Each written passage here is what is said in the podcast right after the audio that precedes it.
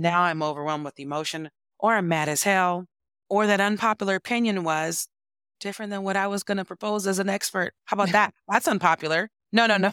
That's that's not what I was going to say. So that's super unpopular to me, right? So many things you have me thinking about. Welcome to another episode of the Living Out Loud discussion series. Today we are talking about the art of holding space for unpopular opinions in group settings. I am your host, Charmaine Nutz. I'm a relational DI expert. If you are new here, we are openly unpacking real life scenarios and issues that come up in our workplace interactions with each other. The goal of every single episode is to reveal the layers and the nuances in our interactions with each other so that we can learn about them as a community that cares about diversity, equity, and inclusion. As always, the thoughts, views, opinions, everything that is shared in this discussion today, they are my own and not as representative of any of the agencies that I work for or am contracted by.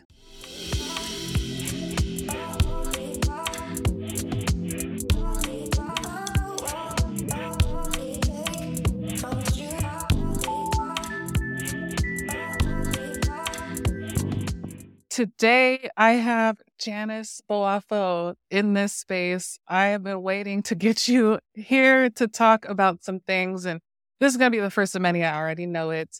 I have known you for a few years. We worked together at San Diego State, and I swear, like every time I was in a room with you or we got to collaborate, you just, oh my gosh, you're like, you have a really cool earthly energy that's so real. People really gravitate towards you and the way you teach is it's inviting to change. It's mm-hmm. inviting into really difficult things. So i was thinking about the conversation today when uh, thinking about what it's like to hold space for unpopular opinions when people are in group settings and how hard that can be i have seen eh, not many people have the skill set to be able to be in those spaces and help other people stay in that space and unput, unpack and explore and stuff I just know you and love you for everything that you bring. And thank you for being here today. Thank you. Thank you.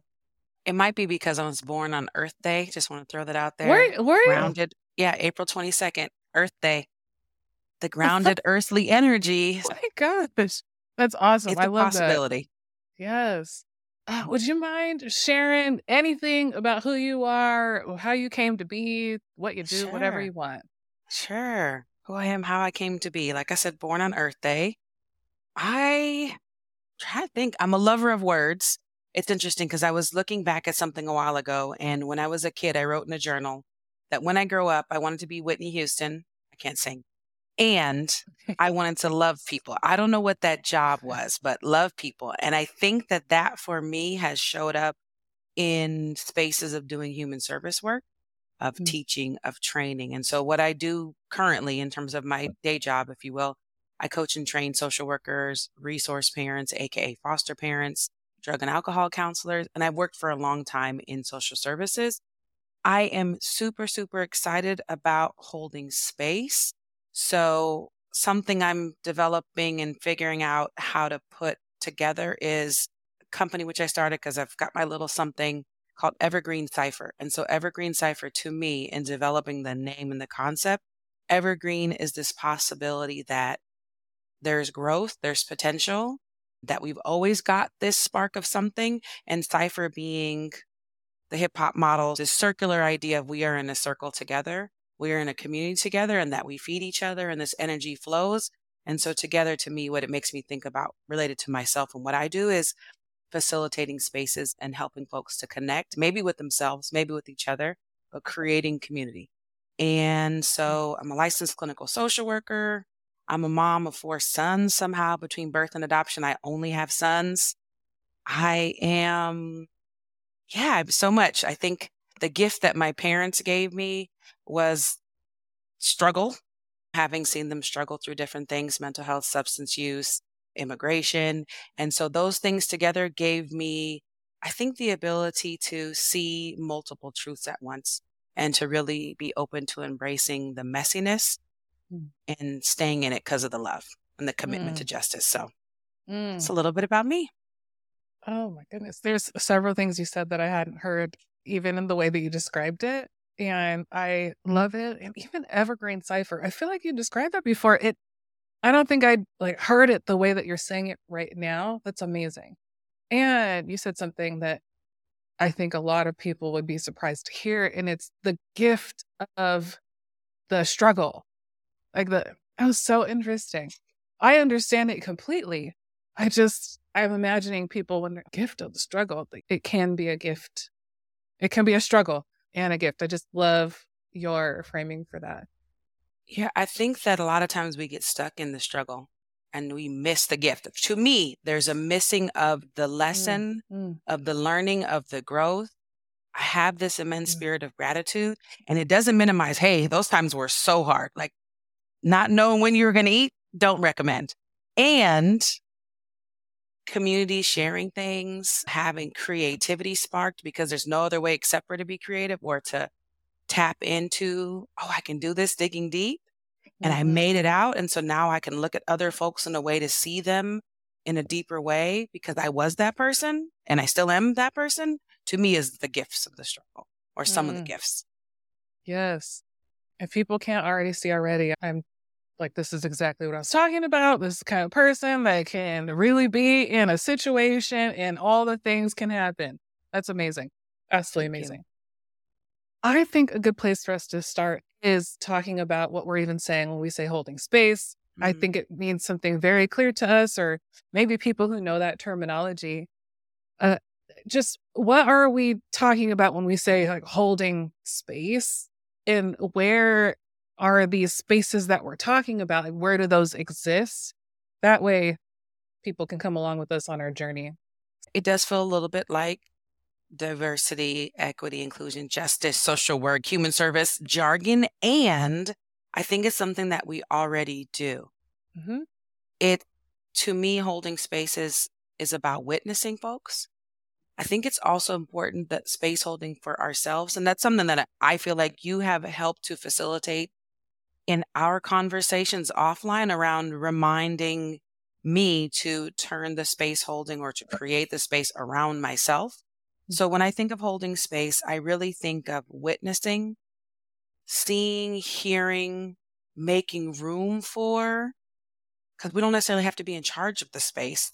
Maybe we're falling back to allow for some space to make room for connection, to make mm. room for observation, to make room for the mystery of whatever emerges in the space that is created, which we can't always have experiences and learning and growth when we're too full. Mm-hmm. So making some room for the mystery. Even in that right there, the framing you're using, I think about me and my responsibility at times as a facilitator to hold the space and make the space. And as you're describing it, I'm seeing this collective responsibility, collective participation in making the room for whatever it is. When I think about holding space, it's very, very similar. It's there's other things going on besides an agenda or topical words. There's a lot of people here, there's a lot of perspectives, there's meaning. And can we expand what we came into this thinking would happen? And like, what is, what's all this stuff going on here? And what do we want to do with the stuff here. And I feel like there's no spectators in it. I think that's an, another mm. misunderstanding is that when we create space, when we hold space, when we're facilitating, it's really not on the facilitator solely. And what you were just talking about right now made me think about um, releasing an ownership for the outcome mm-hmm. necessarily mm. of the mm. process. A long time ago, somewhere in my substance use uh, certification process and training, one of my instructors said um, to be invested in the process and not the outcome. To me, when I think about holding space, is this deep investment in the relational process and an acknowledgement that it doesn't have to be or it can't be just the facilitator's role. So when I say there's no spectators, it makes me think about how folks may initially start out on the edge of the circle. And by the nature of being in the room, you're part of the process, whether you're just silently observing, whether you are speaking out loud, whether you're contributing or not contributing, you are essentially energetically part of this process and there are no spectators. You have a role mm. that you are playing out in the creation of and the development of the space. Mm. hmm I believe that that is something that gets missed a lot. And I'm just really thinking about myself as a facilitator and how hard I try to work to get groups to see it's not my space that I am facilitating. I'm doing my best to facilitate a process where you all see it's your space. And I'm trying to help you see how you want to use your space. And that can be difficult because what we're talking about isn't how people are used to things going. You bring someone in or someone leads a leads a project or a team or whatever, or you pay someone to come in and do something. People are used to receiving, like you tell me what to do and we do it. And the what we're talking about is not that. Sometimes you'll pay a consultant, they come in and they do a training and they present information. That, mm-hmm. that's a little different than coming in and facilitating something experiential, something process oriented, just maybe helping people have a discussion. And in those situations, it's really on the facilitator to say up front, it's not, I'm not here to tell y'all how this is going to go. But mm. as a facilitator, it feels like there's so much, I know, let me talk for myself. There's so much pressure to yep. have it go a certain way and give people the outcome that you know they want, have everyone go away feeling wonderful. It's just not realistic for one person to be able to do that. It isn't.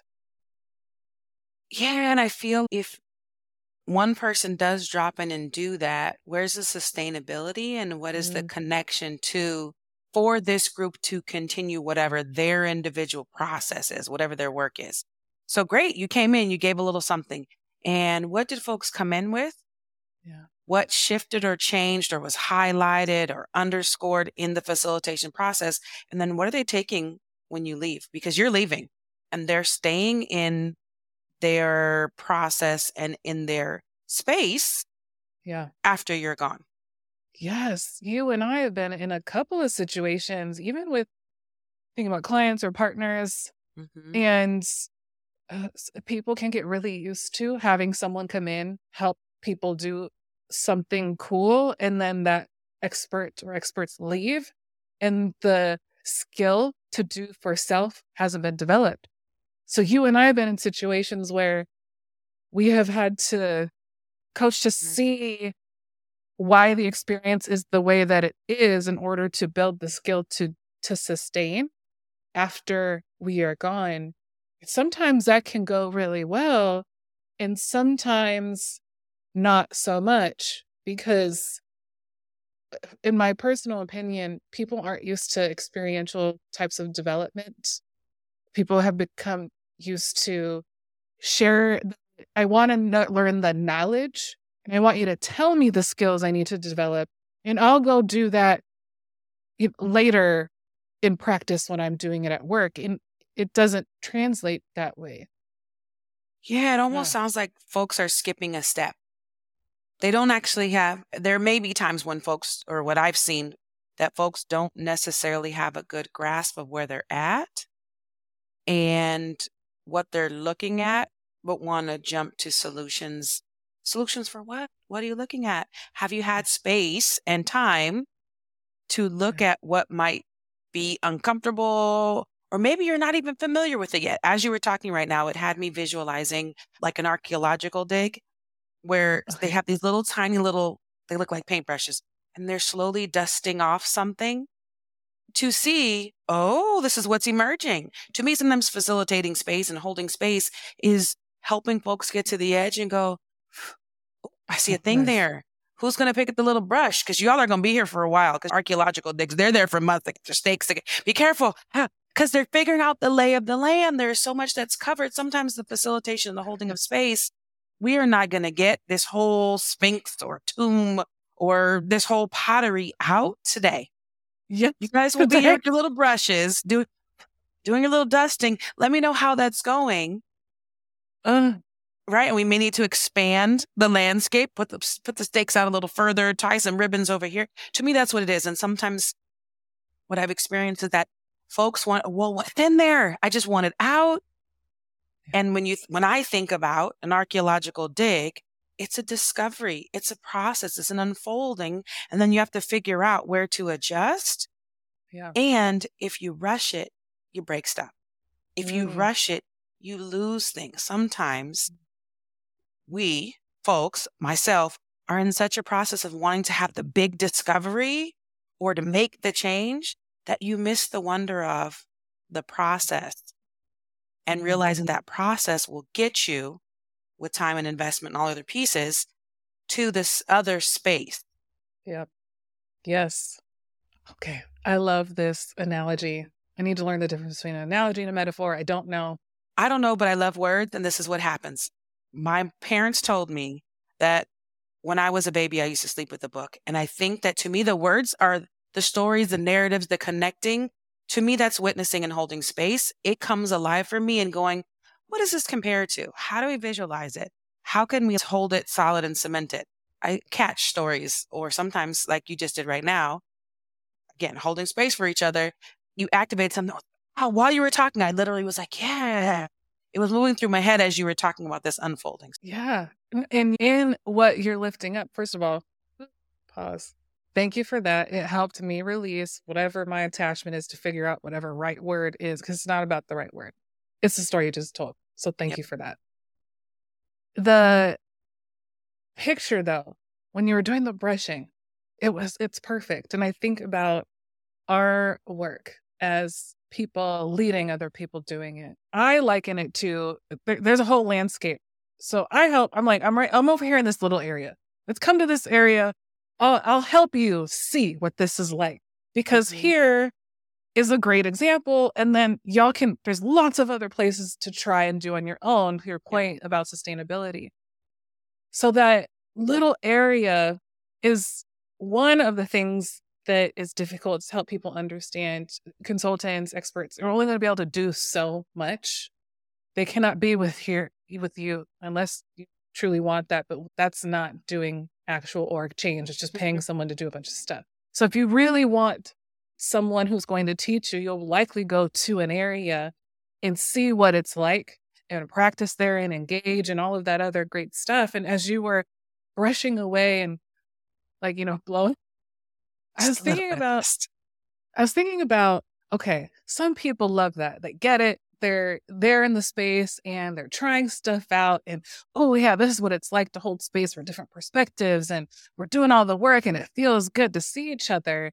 And then a layer in all of this is what happens when inevitably people have different perspectives. Sure. People are gonna usually always have different perspectives, but there's some people that have unpopular opinions or drastically different perspectives.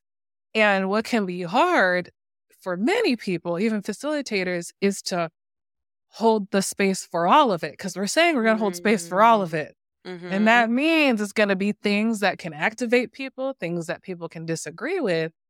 As a facilitator, if we're over here in this corner, like this is what it looks like, there's a lot that we are going through and teaching so that outside of this space, when people are working together and people have different perspectives and someone has an unpopular opinion, ideally they can do that there without an expert. I'm thinking about if we could just like really hone in on that piece that when the work starts to go another direction or when people don't like it anymore and they want to just stop having the holding of space because it no Mhm. longer is something controlled where everyone agrees. What does it look like, or what are we even talking about when we say people have unpopular opinions and that space needs to be held too? Yeah. Yeah, it makes me think about, and I was thinking about this, whether there are different rules of engagement for facilitators versus for participants.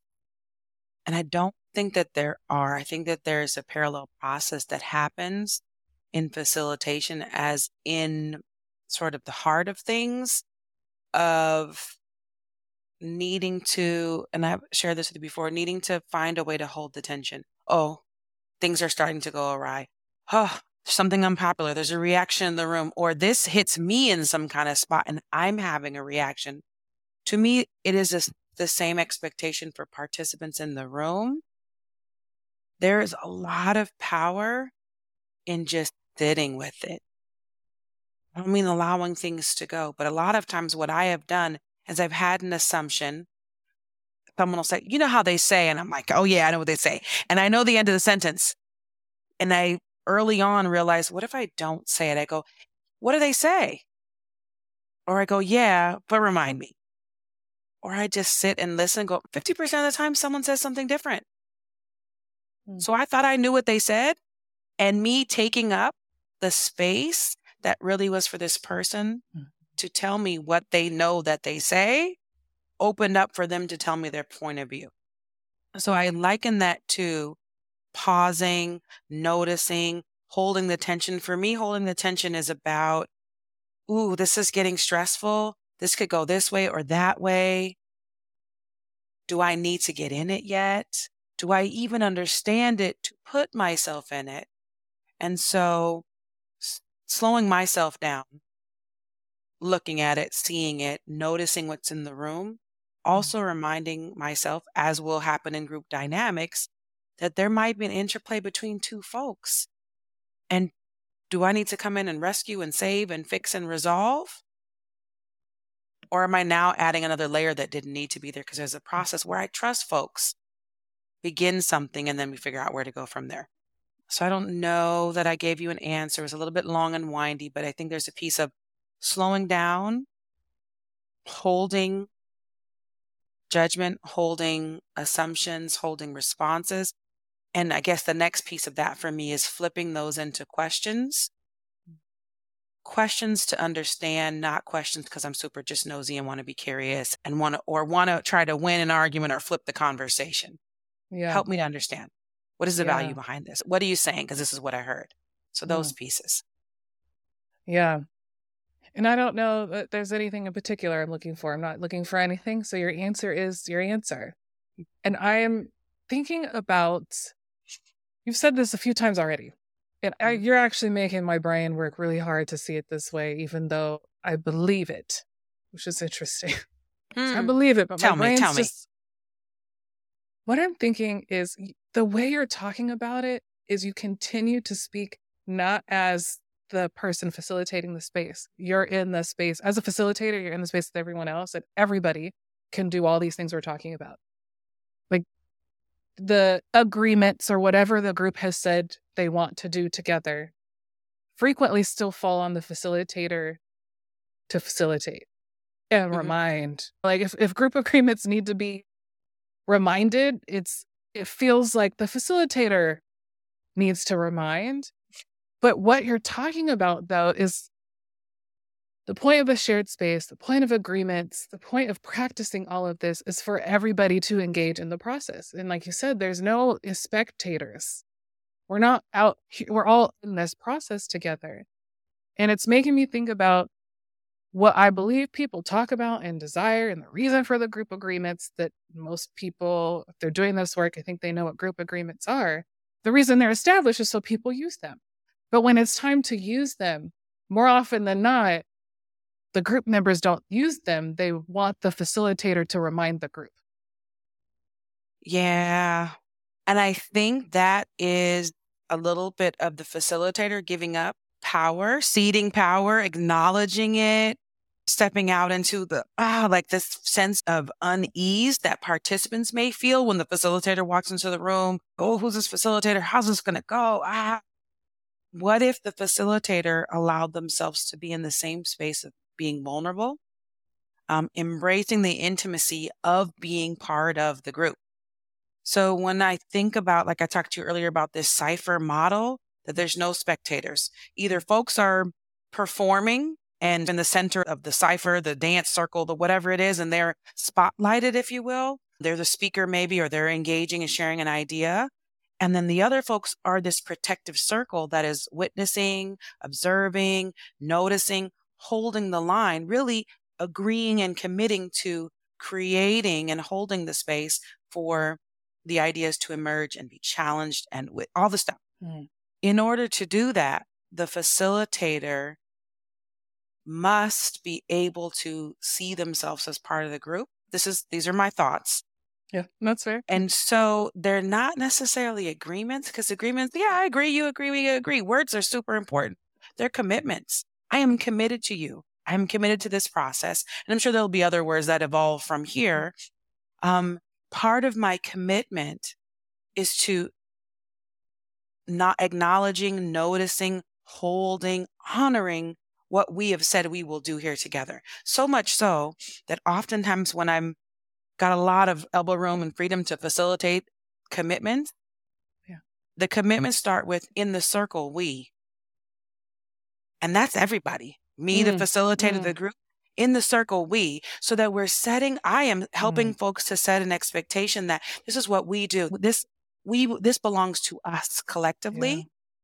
So that this is how we operate in our shared space. And it may be for this moment. My hope is that you take these and your circle is different because it's transformed when I'm not here. But take these with you. And then when someone else steps into this space, how do you all do things here? How have you been doing them? Yeah. Now that I'm joining mm. your house, now that I'm joining your group, now that I'm joining this moment, which will never occur again in this unique yeah. way, may I offer a little something? Because while I'm here as your guest, and possibly as the facilitator and joining your group as a newer member, I have some thoughts that I'd like to offer. So I typically offer something to the commitments as well. Here's something I was thinking, or oh, there's a thing that I heard there that really resonates with me. I'm up for that. Yes, this is, I agree with everything you're saying. I think and sometimes I probably do that. But again, it's rubbing up against this probably white supremacy culture type of thinking where the one person's supposed to experts like, lead holders right. of no, knowledge yes i it's just so interesting and i'd be trying to tell people i'd be as honest as i can look i train and teach people and i gotta work on my stuff too so i have to have an awareness that this is a thing that comes up in me what i do know okay let me actually finish that process. I appreciate what you're saying because it is you know, calling up for me. This is the thing that you need to still be aware of. You do this, that's okay. Just be aware and do something about it. And then what I do believe the role of an expert is is to help people see their where they're at, what they need to develop to participate in this type of process. Because while we're saying what we're saying makes so much sense. There's just what we're talking about is just not what people have experienced, not what they have learned, and they've got their own reasons why. And it's like, what do you need? What are you experiencing as this is happening? And what do you need to develop in yourself to participate in this process that you all are saying that you want to share? So, a lot of that first dig of the process is like, the expert, I'm taking the brush and I'm showing you this. I'm doing this first. Okay, let, uh, let's everybody look. What's here? What do you see? How do you feel? Well, anyone want to take this brush and try? Let's all take little brushes. Just scoop some. It's a little like contained situation that you're trying to build because there is help that people need to develop the skill set. Sure. And then there's so much of the internal work that people really need to be willing to do to change how they show up and the behaviors and contributions to shared spaces. I'm just really appreciating the this isn't something solely on people who hold privilege or power or seemingly the facilitator in the process to do all of this. And I love the language of what are uh, like what are our agreements. It's easy. I facilitate spaces that I'm already a part of. I can say we, but I don't use that word even when I go into spaces that I'm not necessarily a part of long term. What do y'all want to do? And I just really like the reframe because I'm there while I'm there to say we. And I think it could be both. I, I think that there, what you're reminding me of as you're talking is this idea of one of my favorite things is this concept of a continuum, that there's this ongoing it's not really delineated by either I'm giving you agreements and you all are doing it, or we are doing this collective thing. what I'm hearing and what you're saying is this reminder about as facilitators, as leaders, as experts, if you will, in DEI spaces, right? In these spaces, we are in a continuous state of growth and responsiveness to the community that we are working with. And there's the possibility that we could notice, and I heard you say earlier, noticing this about yourself and changing it. I don't know that there needs to be change. Noticing it about yourself and then integrating this awareness in the way that you work with folks, right?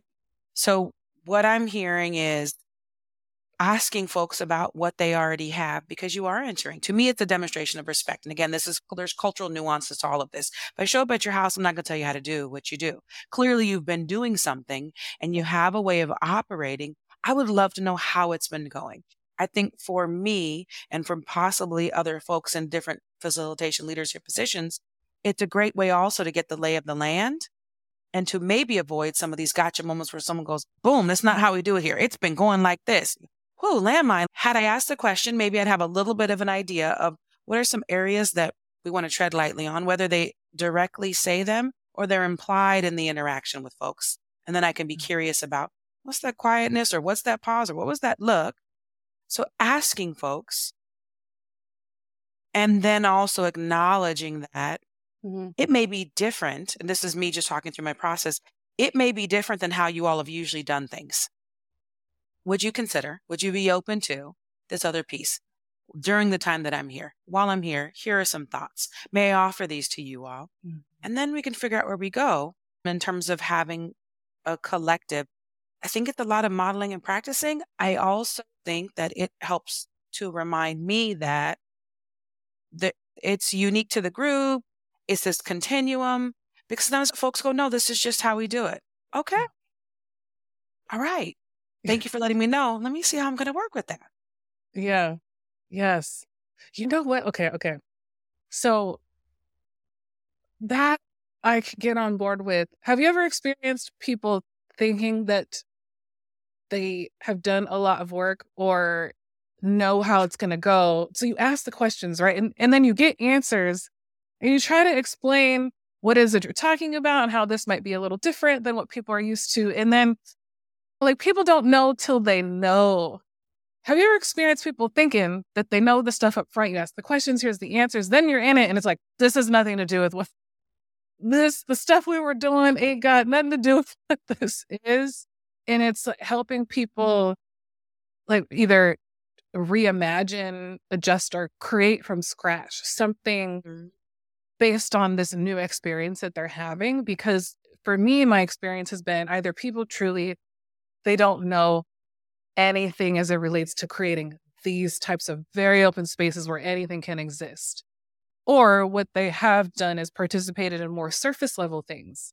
So the things that they created don't translate to this deeper experience that ignites self and others and how to navigate it together. So I'm like, just wondering if that's been true for you. Let me actually just ask that. Have you seen that? Because that's what I'm in more often than not. Where folks are at a surface level and they they maybe have the language of or costume of or their role playing DEI but dug into the impacts in their system or like the pieces that really hit them in the values or? I think if I were to sum it up, it's people not knowing that what they have, what they've been learning is more surface level and hasn't prepared them for the deeper experiential work. Like truly not knowing. Some know, but I think I've seen people not really understanding until they truly experience it. And then it's this realization of, oh, this is way different than what I've experienced or what I even thought it was. Yes. And I think to me, that is the bridge to the uncomfortable conversations or did the discomfort. Because when I originally thought about the focus of this conversation today, my mm-hmm. mind did what I think a lot of folks' minds might do is go to certain topics which are uncomfortable. And mm. what I'm hearing you highlight is it's often not the topic, it's when the flow of conversation challenges something. So it might be challenging the status quo. It might be challenging a perceived sense of competence. It might be challenging. This is a professional space, and those emotions that are coming up are not professional, if you will. Mm-hmm. Um, and so it challenges the concept of how I can show up in this space because now it feels intimate. Now it feels like it's me stuff which takes me all the way back to sort of the modeling of the agreements and all the other pieces, because there is this process of slowly building trust and helping people to acclimate to types of conversation, interaction, self reflection, and engagement with one another, which might not be there if we go, these are the agreements. We all agree, mm-hmm, agree. Mm-hmm. And then I am the expert. I'm going to tell yeah. you some stuff. Then it yeah. stays in this far away space. Oh, but you know the stuff. So tell me the stuff. And then when I hear the stuff and I can regurgitate to someone else, I've mastered the stuff, whatever this magical stuff is. Yeah. But in doing this work, we can't stay at that cerebral level because it's going to hit us in a spot. And I think that actually for me ties back to this expertise as a facilitator, as a leader, and the continuum, because at some point in the continuum, we're going to be hit in values. We're going to be hitting the fields. We're going to go. They said a thing right there.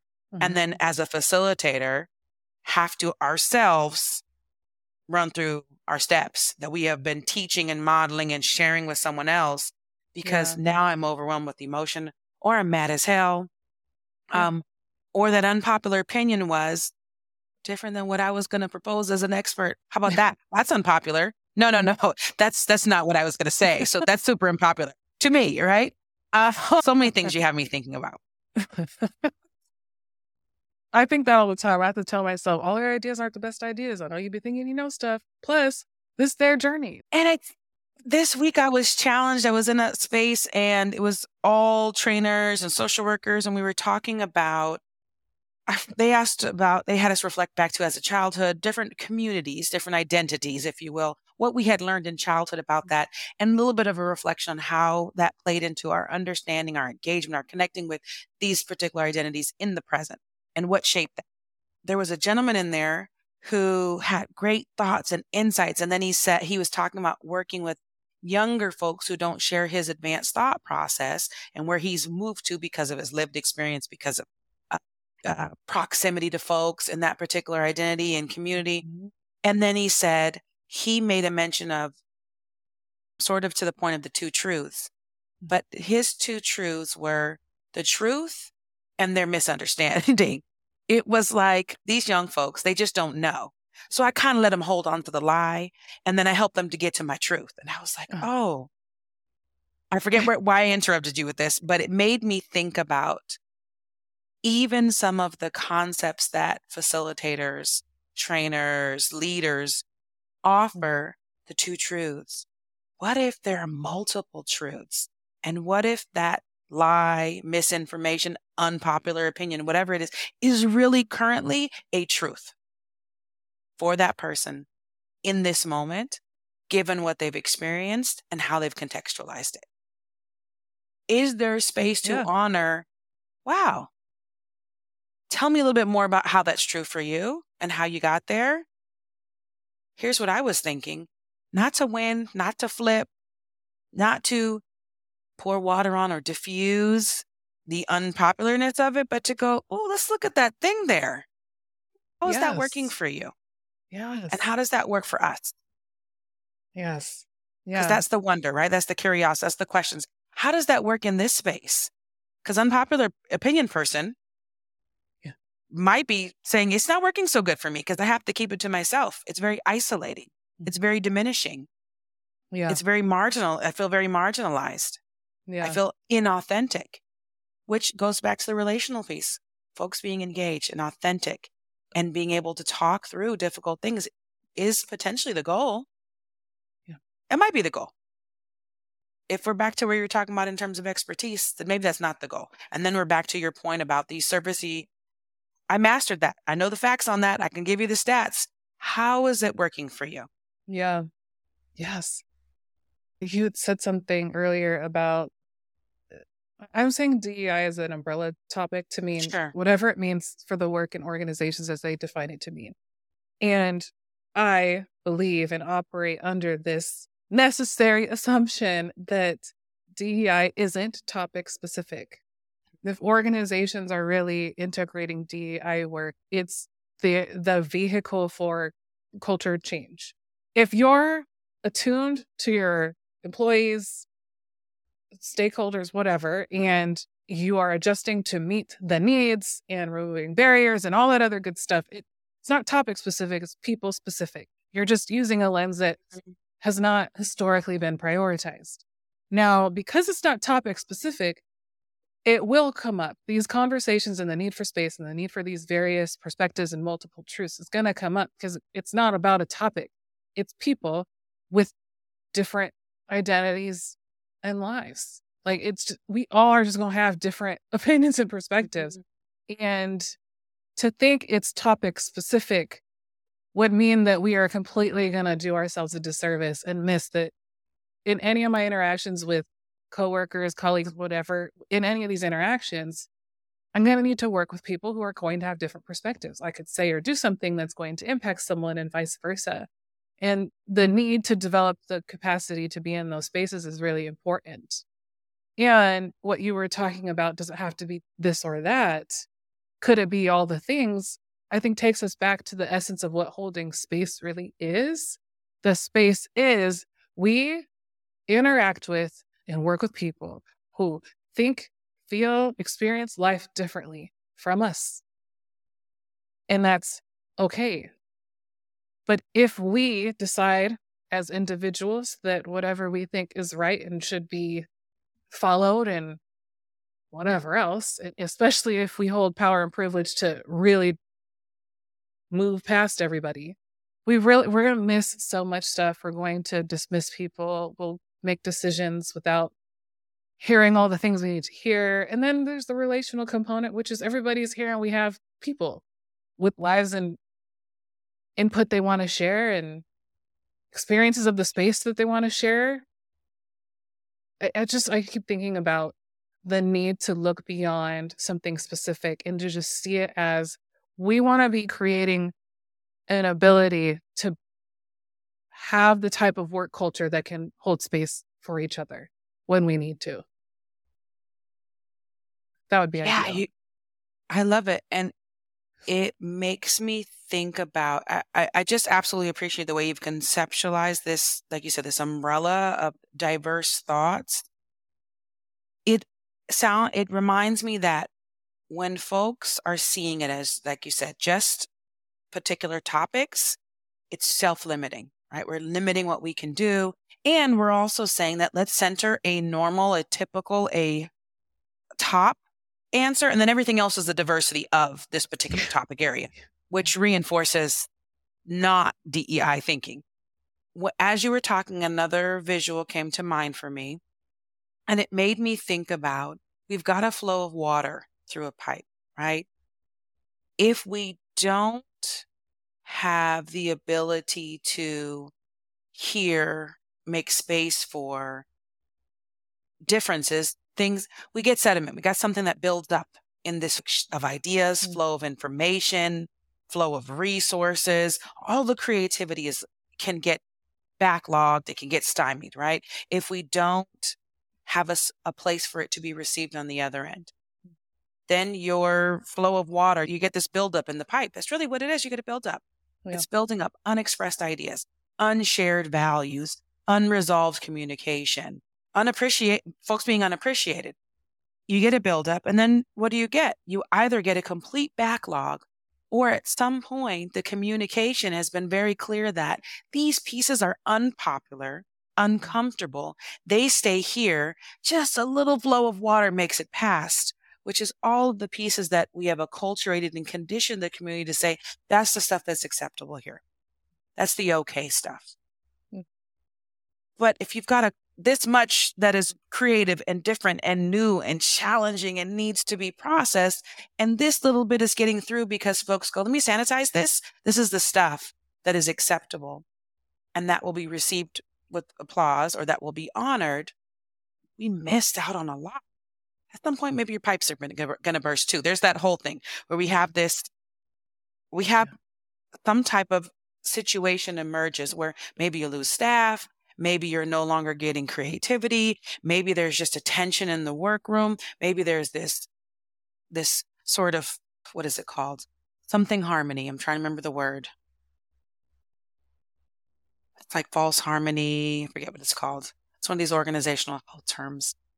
But that really, makes sense to me. False harmony. yeah, we'll call it false harmony. But okay. it's really this nod and smile. Because mm-hmm, mm-hmm. mm. folks are just showing up to tell you what you want to hear. It becomes one of those emperor emperor has no clothes. No one's giving you feedback as a leader, even as a leader. No one is giving me feedback. Do I have something in my tooth? Nope, yeah. nothing there. How's the system working? It's working great. Because there's not space to go. Yeah, I had a better idea. I had a different idea. What we're doing and have been doing hasn't been working. And so I think that there are real impacts to engaging in a consideration of uncomfortable conversations, how we move through diverse thoughts and ideas and ways of engaging, ways of doing work mm. that can shake up systems, but in a very powerful, creative, productive way. Which again, challenges yeah. on the diversity side of this is productivity and diversity might the, what how productivity is visualized could benefit from some conceptualization of diversity as well. Yeah. Yes. I have a question. I think my original thought of the question was a bit more narrow. But now I'm actually thinking if facilitators or experts are joining in spaces with people, that I believe that this question could be viewed by anyone as a resource. And I'm thinking about what, as someone who's been in this space, having to teach people and hold spaces yourself, what is your experience doing it? And my hope would be, even for both of us, to normalize what it's like to do that. Because what people do is look at people facilitating the space. I hear this all the time. It looks so easy. And the, the way they see it happening appears a certain way. And in my reflection and even message back to people is is not there's a whole lot going on inside to do that. It's not what you think it looks like. So I'm wondering if we have window in the Janice. What is your experience facilitating or being in the holding space moments? Yeah, it's a little bit of a duck on water. My pal Betsy Watson said that once, and I was like, "What are you talking about?" I didn't even. What do I know about ducks? Apparently, you see a duck or a swan, they're like all beautiful. The little skinny little legs are going like this really hard underwater. I think that there's that. Maybe it's a, a, a social media thing or just having folks in spaces of power and holding their own space and putting on their presentation yeah. that the under layers and the other inner workings and little fast working duck legs are not visible. Yeah. Um, but I want to acknowledge that there is a whole lot of that happening in terms of prep and wondering and considerations and having things in your back pocket. So the layer of Janice, I am a very contextual person. I'd like to know a little bit about what I'm stepping into. That's my stuff. Um, some folks can just show up and be like, all right, I want who, what's going on in the house? Who's what do we, what do you all do here? I want to, I want to have a little bit of background information, and I don't always have it.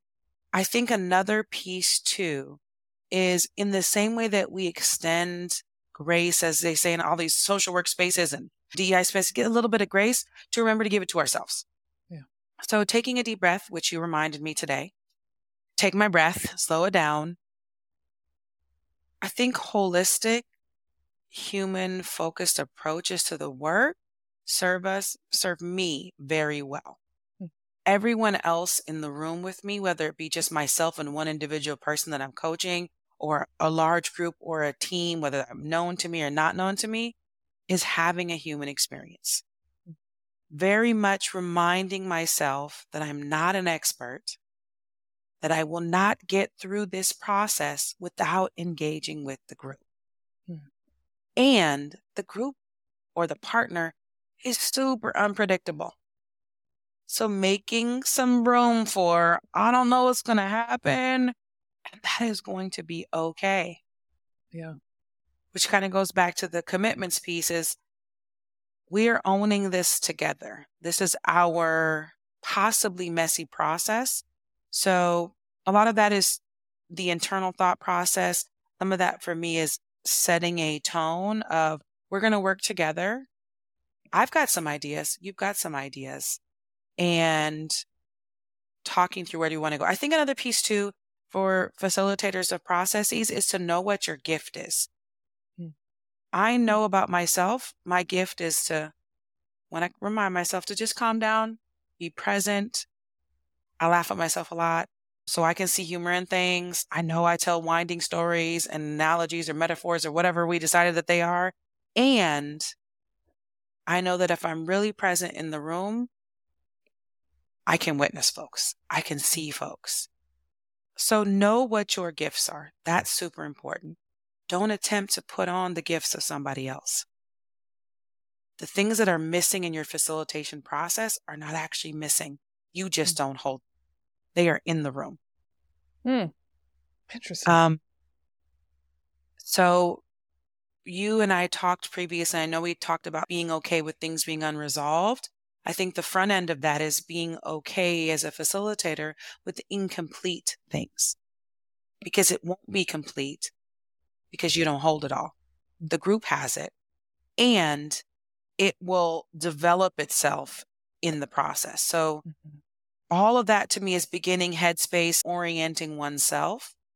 I would say as you're moving through the process in the same way of attending to the group, notice yourself, attend to yourself. I was in a space not that long ago and I just had to look down. It was a Zoom space and I just had to look down the camera. Mm. Okay.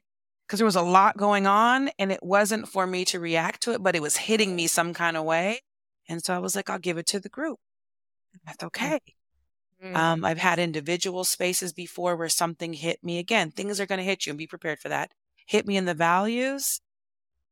And I took a breath and moved through and held on to some other part and then closed out and said to the person, Do you mind if we reconvene? Because there's something that happened there that I really want to revisit. And I don't think that I have the capacity to do so now. So I'm just sort of going to process it, kick it around, and I'd love to see if we can get back together. And the person mm-hmm. was like, mm-hmm. Yeah. And then mm-hmm. I actually tap danced through, oh, what am I going to do? Processed it on my own, checked in with someone who could support you without revealing specifics because I wanted to honor that individual about the general topic, made a plan to revisit it. Again, as a facilitator of process, it was still causing me, it was still really close to myself and my heart and what was I don't know that I can be the best model for this.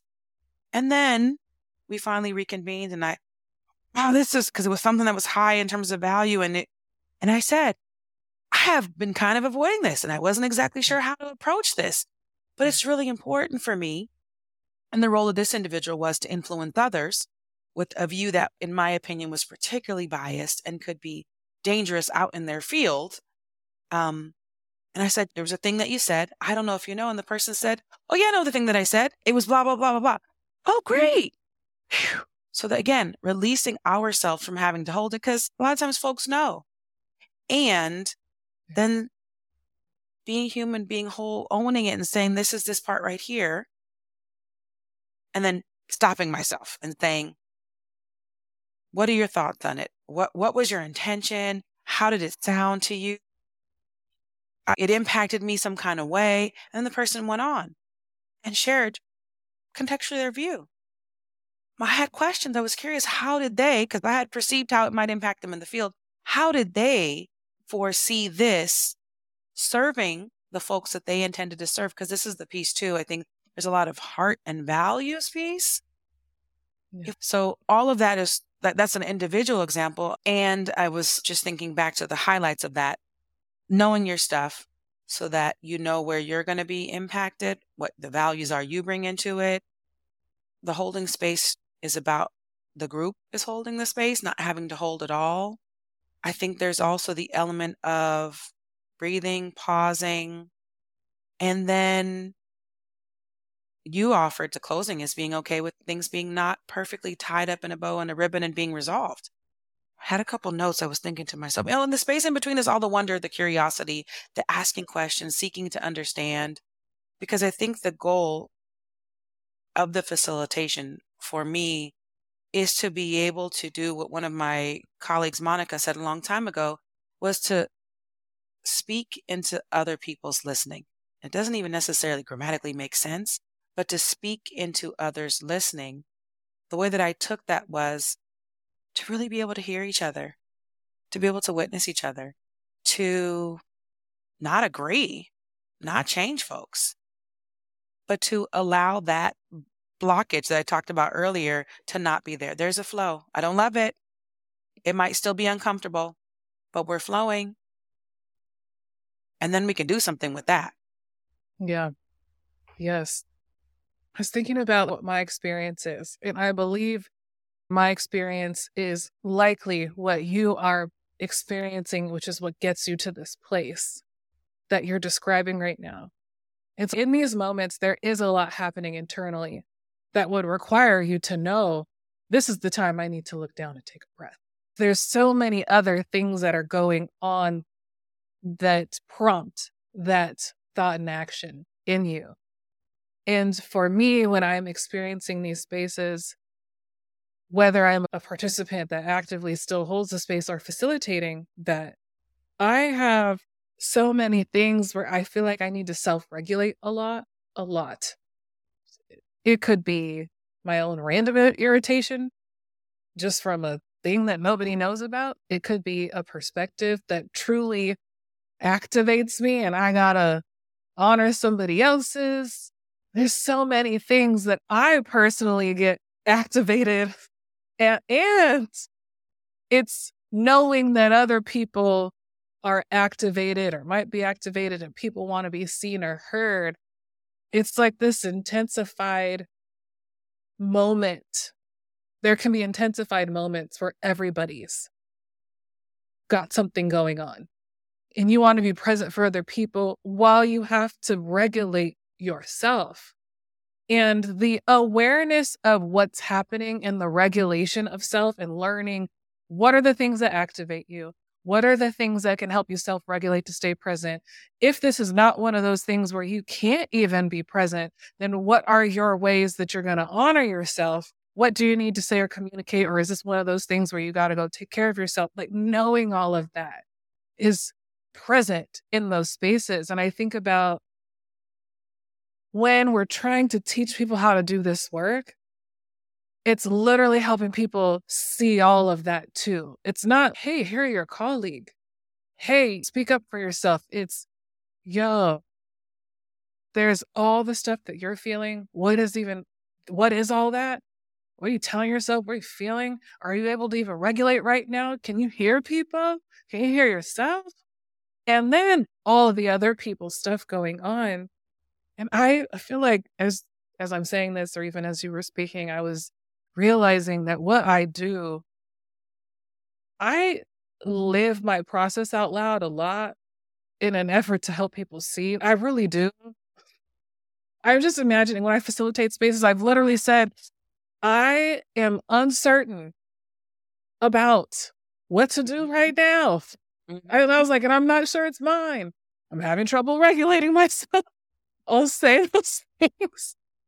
So people know too that I'm in it with you while I might know things that you don't know. I don't know all the things and I want that to be okay. And I remember, I won't get into this long story. I just, this approach as someone who's leading the work isn't necessarily fully accepted by this professional space yet. We're like, hey, go in there and just say, you don't know everything. I'm not supposed to know everything. This is difficult. I am trying to self regulate. I'm also modeling what it looks like to know I need to and figure out what that is. Can anyone else be in this space with me to help hold the responsibility? I see you. You want to say something? Tell me. No, I was just thinking that that to me is the key. It's not, I don't know anything. I'm not an expert. And then falling back it's because I think what I'm hearing you speak to is the fact of leaders, facilitators, folks in this role of expertise, it not being culturally accepted to have places where we are 100% confident and know the answers and are a perfect model. But what I'm hearing and what yeah. you're saying is that in acknowledging the tough spots and acknowledging the diverse mm. experiences mm. that are occurring within oneself, you are modeling what it looks like to do the work, which will take folks from that surfacey level, like you talked about mm-hmm. earlier, to actually trying it on. Mm-hmm. And that it's not going, I don't know, it's interpreting, if you will, the process out, living out loud. I love it. Interpreting it for everyone in the room to get a clear understanding of this is what's happening here. Mm-hmm. So there's not a misunderstanding. You're modeling that this is okay and this is what experts do. This is what can be done. And then I think the last piece I was like, mm-hmm, that part right there was, yeah. and then giving it back to the group. This is what it was for me. How is it for you? So if there's mm-hmm. a rupture, I noticed this and this is what's coming up for me.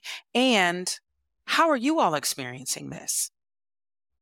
So mm-hmm. giving it back to mm-hmm. folks as a facilitator and a leader to mm-hmm. invite them into the circle, yeah. to give voice to their diverse experiences of the information, the group dynamic, wrestling with the information, like wrestling with the process. All of that to me is really closing the loop on you being human and modeling and experiencing and then narrating and, and, and translating it to the group. And then reminding them again, no spectators, you're in it too. Yeah. What are you experiencing? How does this apply to you? Yeah. I'm curious. Hmm. And then uh, inviting them into the curiosity as well. Yes. Yeah. It, gosh, there's something else too that I feel like before we wrap up, there's a piece that I'm like, oh, I think there's a responsibility to speak about this. And how can I say it?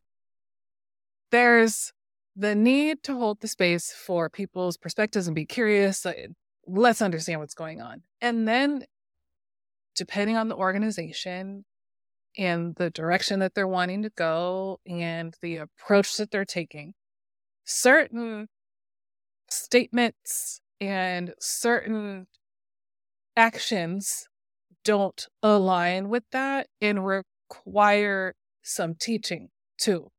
Because if we say, hey, everybody can say what they want, there's space for all of it, and then there's things that don't align with an approach that organizations wanting to take, I wonder if harm could be done. And let me be very specific. If an organization's like, okay, we want, let me use a term that's isn't giving anything away. Let me just say they've taken a, an approach where they want to pay more attention to people who have been historically targeted for marginalization, whatever that means. We care about this. We want to do something about this, whatever words they choose. And then in spaces, people say things that are in contradiction to that.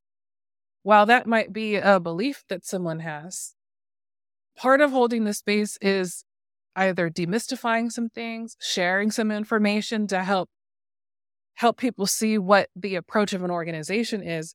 And that can be really difficult too because I do want to value people's values and their beliefs and I want to offer for people some information to consider that may help them think about showing up for their colleagues differently.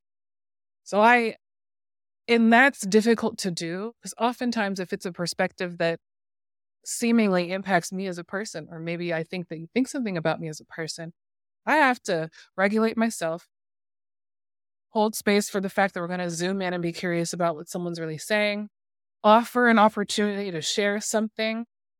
Because if I don't say something, then I feel like I'm okaying potential harm in a space and then say it in such a way where it's, I'm actually not literally telling you what to do, but I am saying, here's some information that is the context for why this organization has chosen to do this.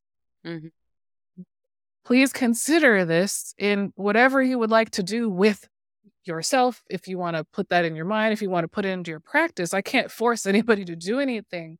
But there is, I felt like the responsibility is you can't just open the door to anyone say everything, it's all okay without knowing there's a responsibility to protect people in the space from harm. I hope this makes yeah. sense. I just needed to I needed to circle to that. I'm like, no, no, no. It's not everybody say whatever you want. Like, oh yeah. No, I agree with you. I think that it's important to highlight that and to clarify that's not what it is. I don't think you gave that impression at any point in this conversation today that it's everything goes because this is the part back to the beginning about where we figure out how we're going to do what we do together. What I heard in what you said is that there's a space to acknowledge people's ideas, people's maybe going away from the core values of the team, the organization, the work, even acknowledgement, but not colluding with, not co signing the, oh, mm-hmm. I, I mm-hmm. hear you say this. To me, that's an acknowledgement. It sounds like this is really important to you. And there is an expectation or in the, the there's a hope. My hope is that the facilitator and the group will have a, a commitment to honesty, authenticity, and transparency. Mm. I feel like those two converge, particularly with these unpopular opinions or with people working against what they, their stated goals are, where this is their opinion. And we have to shine a light on and be open and honest with that is not meshing with what we said that we were here to do. Mm-hmm. To me, it takes me back to holding a space for the process. And sometimes there are things that are expressed or maybe they're not expressed. They haven't been mm-hmm. highlighted, which are getting in the way of the process. When you were talking right, I was writing myself a note and it was about the acknowledgement piece, authenticity, honesty, but really this idea of shared accountability, mm-hmm. holding people to, and that takes them to, in my mind, from the cerebral, from the I know stuff, from the surfacey to really doing the work, holding them accountable for what they invited a facilitator, a leader, whomever's providing feedback, or even the group to show up to do. Because. I also mm-hmm. want to honor folks' time. If we're going to keep just tap dancing around or saying the niceties or keeping it surface, that is exhausting and that is further harm from folks who say, I showed up to this because it's important and I really want to do the work, but we just keep meeting to share great ideas and terms of the week. What it makes me think about is exactly where you closed or where you were wrapping it up with highlighting the discrepancy. And there's a piece for giving suggestions, tools, strategies, and tips.